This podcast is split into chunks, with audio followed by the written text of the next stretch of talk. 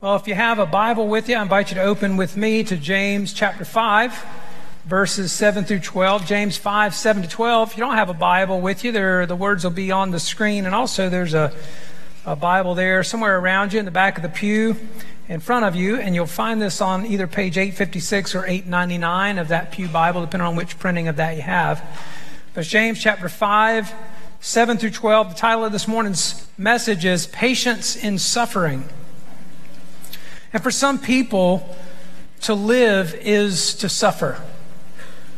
Uh, living is suffering. You think about extreme examples of that, uh, many elsewhere in the world, but the Dalit people in India, the lowest of the, of the lower caste in the caste system, the untouchables um, in that society, those who live under religious persecution um, all around the globe uh, those who have been falsely imprisoned and held in detestable, deplorable conditions, uh, those who are in slavery. And there's all kinds of uh, ways in which people uh, just life is suffering. But, you know, closer to home, there are people who live with physical disabilities, um, constant pain of some other source to be awake is to be in pain, and to be asleep is often to be awakened by pain. People who live in abusive relationships, people who struggle with severe mental illness, a suffering that in a, in a different kind of way is one of the most sinister because uh, it's kept in secret so often, and you're the only one that knows that it's a struggle. But to one degree or another, suffering and affliction are part of the human experience. And when you experience it, what resources do you draw upon for help and encouragement? Where do you go? How do you get through it? Well, James addresses that subject in chapter 5, verses 7 through 12. So let's look there together now. And as is our custom, I'm going to ask you to stand as we listen attentively to what the Lord has to say. Beginning in verse 7, reading out of the English Standard Version, hear the word of the Lord. Be patient, therefore, brothers, until the coming of the Lord. See how the farmer waits for the precious fruit of the earth, being patient about it until it receives the early and the late rains? You also be patient. Establish your hearts, for the coming of the Lord is at hand. Do not grumble against one another, brothers, so that you may not be judged. Behold, the judge is standing at the door. As an example of suffering and patience, brothers, take the prophets who spoke in the name of the Lord. Behold, we consider those blessed who remained steadfast. You have heard of the steadfastness of Job, and you have seen the purpose of the Lord, how the Lord is compassionate and merciful. But above all, my brothers, do not swear either by heaven or by earth or by any other oath, but let your yes be yes and your no be no, so that you may not fall under condemnation. Let's pray together. God, we thank you for your word because we know we have need for instruction, for correction for reproof, for changing, change in uh, righteousness, training in righteousness, Lord, that we might be changed and shaped more into the image of Jesus, made more complete for what you've called us to on this earth. And God, you know every need here. You know every situation that people are dealing with. You know those struggles and sufferings that are even private to people that only they know about. You know. And you know how that need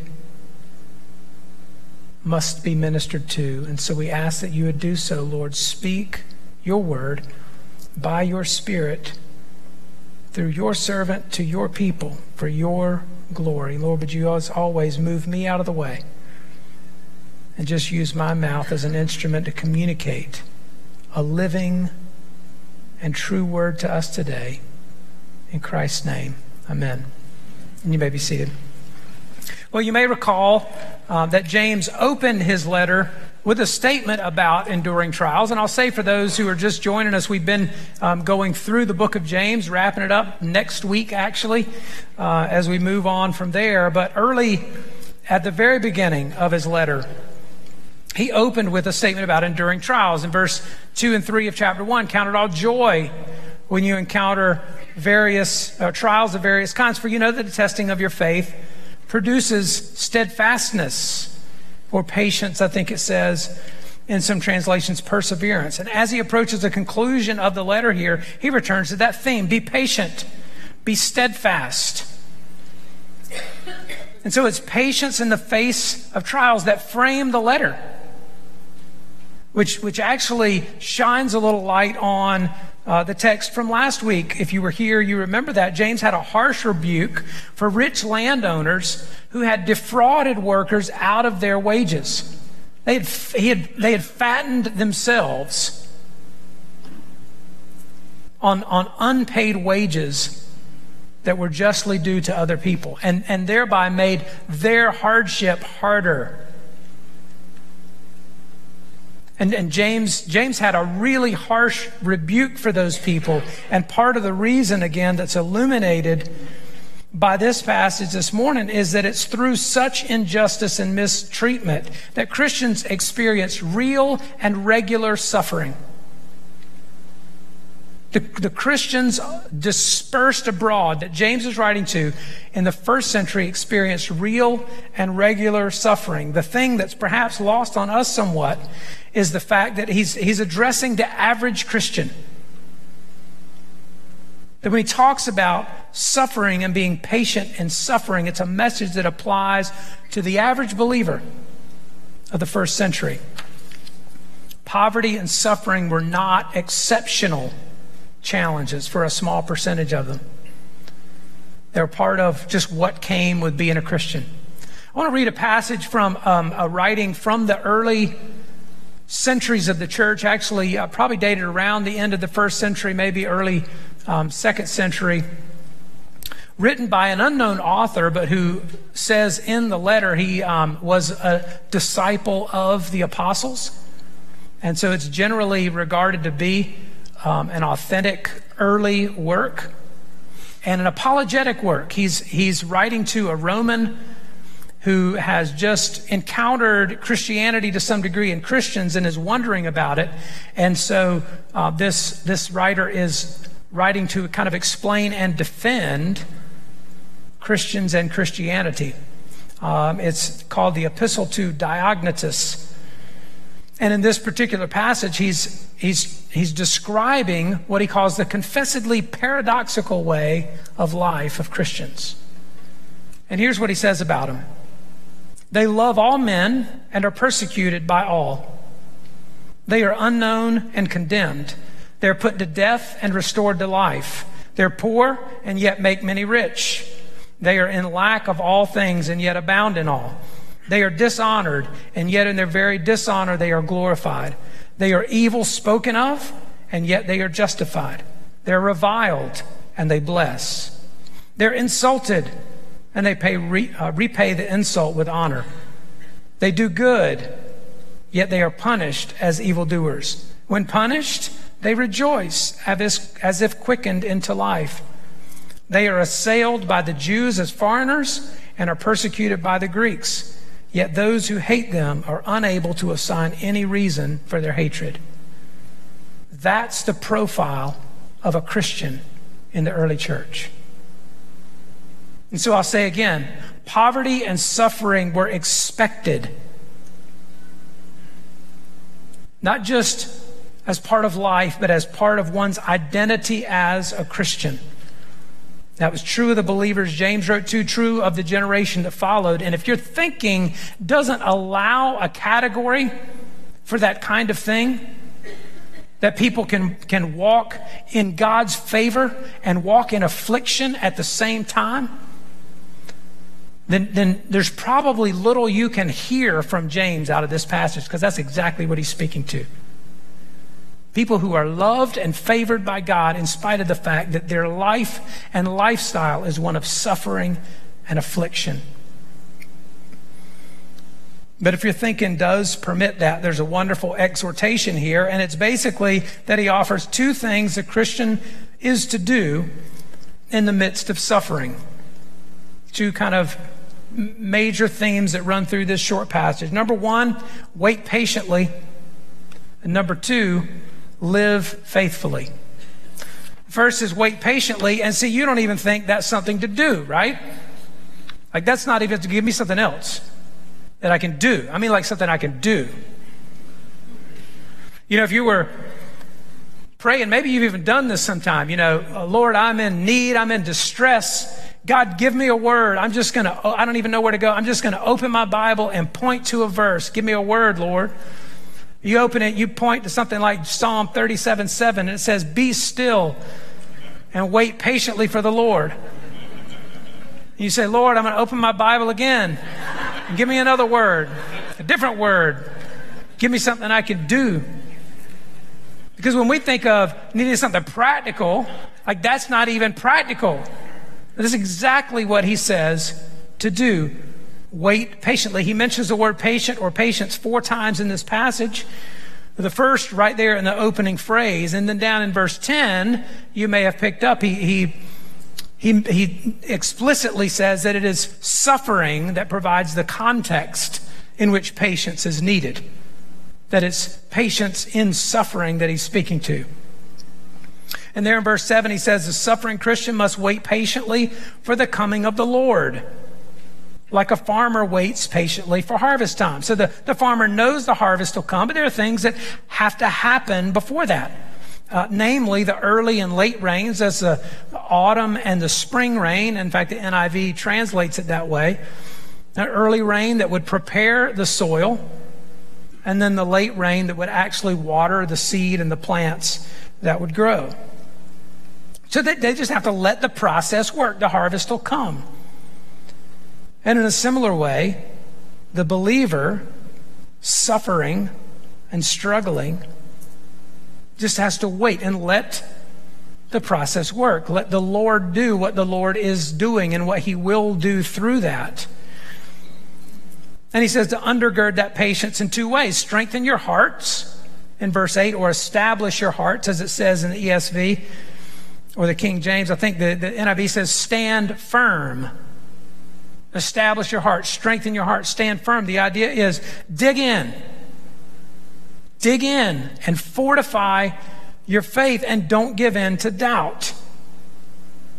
And then he says, secondly, consider the godly people of the past who remained steadfast. Be encouraged by the biographies of believers who have gone before, who have also suffered themselves and yet have remained steadfast in their faith. They persevered in their faith. He mentions specifically Job. Consider those like Job who persevered in faith. You know, it wasn't a particular, particularly glorious perseverance, right, for Job. But the, but the point is, he's considered blessed for just having remained faithful through it, coming out on the other side. You think of examples like, uh, you know, I talked to somebody one time who was doing doctoral studies and said that, you know, some of the best um, advice that she received in getting her doctorate was just to finish her doctorate. Like, just keep doing it until it's done. Like, that's the secret to getting a doctorate. Just, just keep doing it and don't quit doing it. And one day, you'll have a doctorate. You know, keep writing the dissertation when your dissertation makes you want to vomit. You know, just keep on. Strengthen your heart, remain steadfast in it. But you, you notice here, this patience is grounded in something. And it is the coming of the Lord. He says that twice, right? Be patient because the coming of the Lord is at hand. It calls to mind, again, that he died, that is Jesus, as a sacrifice for their sins. He demonstrated his lordship by rising from the dead and showing himself to hundreds of people. as we, uh, as Peter alluded to in the passage I read earlier. He said to them he would come again and gave the Holy Spirit as a down payment in Ephesians 1. Earnest money. Earnest money deposit. I'm coming back, and let me just give you something that assures you I'm coming back. It, it brings all that to mind when they're exhorted to remain patient for the coming of the Lord.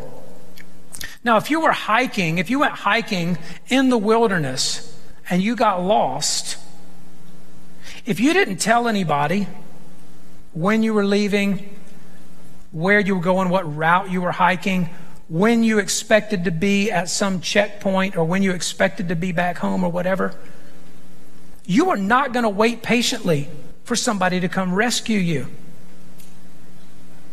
Because nobody's coming because they don't know you're there. And there's, there's a, a, a, similar message in the New Testament that for those in the world without Christ, there isn't something to hope in. But the, the message to these believers in your suffering, especially when your suffering is because you are a Christian, you know how you could relieve it? Just quit being a Christian. That's the issue for them. They could just stop believing and life would get easier for them. Now, that's a different kind of perspective, isn't it? Because no matter what our challenges are, you don't face that kind of suffering and struggle. Right? You, you're, you aren't, you don't suffer because you're a Christian in America. You know, being called a bigot or something isn't suffering, all right? People raising their eyebrow at you and calling you narrow minded or whatever, that's not suffering. You might suffer in other ways, but for the most part, not because you were a Christian. But that's exactly their, their situation. They had a remedy for their suffering, and it was just to renounce Christ. A whole world of possibilities would open up to them that were closed because they were believers. But because they trust in Christ and have tasted the grace of God, they could be confident He is coming for them. So, unlike the person lost in the wilderness, that ought not to wait because there's nobody coming to rescue them. They, in their struggle and suffering and despair, know somebody, Jesus, is coming they're waiting patiently for something. It is grounded in a reality. And the same is true for you and me that even in your darkest hour of affliction, you're not forsaken. You're not forgotten.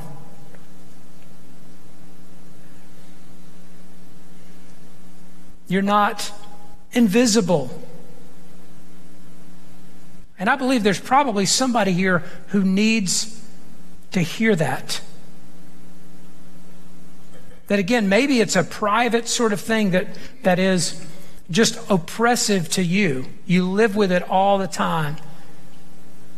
And you wonder, why hasn't God changed this situation for me? Does He not love me the same way He loves other people? Has He forgotten me? Do I just not belong to Him? He does, and you do if you trust in Him. And He will come for you. Just wait patiently. You know, one of our biggest challenges in America is life is so good here. We forget we're waiting for something better. You know, it's like if you got your kids at Disney World and you say, hey, let's go back to the hotel. We're going to go visit with Grandpa. I got Mickey Mouse. You know, I can see Grandpa later. But let's just finish up here at Magic Kingdom. And frankly, that is our perspective on this life. It is so, we think it is so good. They're like, yeah, I want to go to heaven, but I don't want to take that cruise first. And we forget, and we need to be reminded, and we need to meditate on the fact that there is something far better that we're waiting for, and that it's certain to come. Wait patiently. He says and second, live faithfully. He gives two specific examples there that you, you may have picked up on, and it's they're kind of interesting ones. But one is not grumbling in verse 9. The other is not swearing oaths. And I won't take time to sort of unpack both of those and at risk of losing uh, perspective on the bigger theme here. But you may recall that one of the themes that James gave some attention to earlier in the letter was guarding the tongue. This is a pretty big deal for him. He's concerned throughout uh, this letter about a genuine faith a faith that actually demonstrates itself, that, that it's consistent, that what you say you believe affects the way you live, so that other people would recognize that there's something consistent about your profession and about your walk. And he, and he says, guarding the tongue is a big part of that because when we get squeezed, so to, so to speak, by circumstances, uh, what's inside of us comes out of our mouths. And both the grumbling and the swearing of false oaths reveal the sinful heart. That's really at uh, root of the issue. And again, I won't elaborate on the specifics of why that's the case. But guard your mouth, he's saying to these people, lest it raise question about whether you really trust God. Uh, there's a, a, quote by um, a, an English Puritan minister from the 1600s named Thomas Brooks, who wrote on the subject of affliction. And uh, one of the things he says is in that hour of affliction, we need to say this Peace, O my soul, be still. Leave your muttering Leave your murmuring, leave your complaining, leave your chafing and vexing, and lay your hand upon your mouth and be silent. That's not especially uplifting, is it? Uh, but it's good advice. That there's the sermon outline shut up and be quiet. It was good advice uh, when you were a parent and your kids were in the back seat uh, on that trip to Disney World, and uh, good advice for you and me as well. Be silent. Now, again, you want something more practical than that, too. But that's good practical advice. Wait patiently, quietly. Put your hand literally over your mouth if you must. Because notice again that this caution is also issued on the grounds that the Lord is coming. And it's a little bit more implicit. It says, um, that there's judgment coming. Did you notice he said in uh, verse 9, Do not grumble against one another so that you may not be judged. Behold, the judge is standing at the door. Down in verse 12, he says, Let your yes be yes and your no be no, so that you may not fall under condemnation. Let's be found living a life that's consistent with the faith you claim to have, because the coming of the Lord will be attended by rescue, pardon for some who have received that pardon, and judgment for others. That's, again, exactly the message Peter had in Acts chapter 10 that Paul had um, at Athens in Acts chapter 17. Be found living a life consistent with the faith you claim to have, even in suffering. And one of the most practical ways to do that is just to put your hand over your mouth and be silent. Wait patiently, James says, and live faithfully. As Titus 1 2 says, in hope of eternal life, which God, who never lies, promised before the ages began. God who never lies, who cannot lie, promised. And he who promised is faithful. wait patiently, live faithfully. I'll close with Romans 8 18, where Paul says, For I consider that the sufferings of this present time are not worth comparing with the glory that is to be revealed to us. Let's pray together.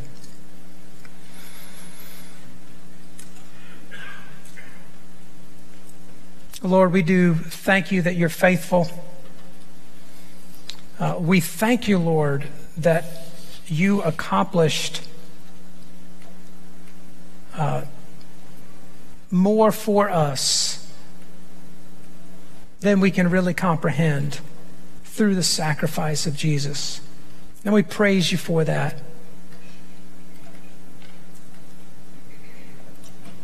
God, we pray that even in the hour of suffering or affliction for someone else, that you would arouse compassion within us because we all have tasted it to some degree. And Lord, for those walking in it right now, those who walk in it all the time, Lord, would you just today, by your Spirit, offer a, a special word of encouragement through this text of Scripture? That they're seen and not forgotten, not forsaken, but beloved blessed because they persevere in faith. Would you keep them securely in your hand? Comfort them by your Spirit. Clothe them with your grace. And walk with them every minute through the shadowed valley. We ask it in the name of Christ. Amen.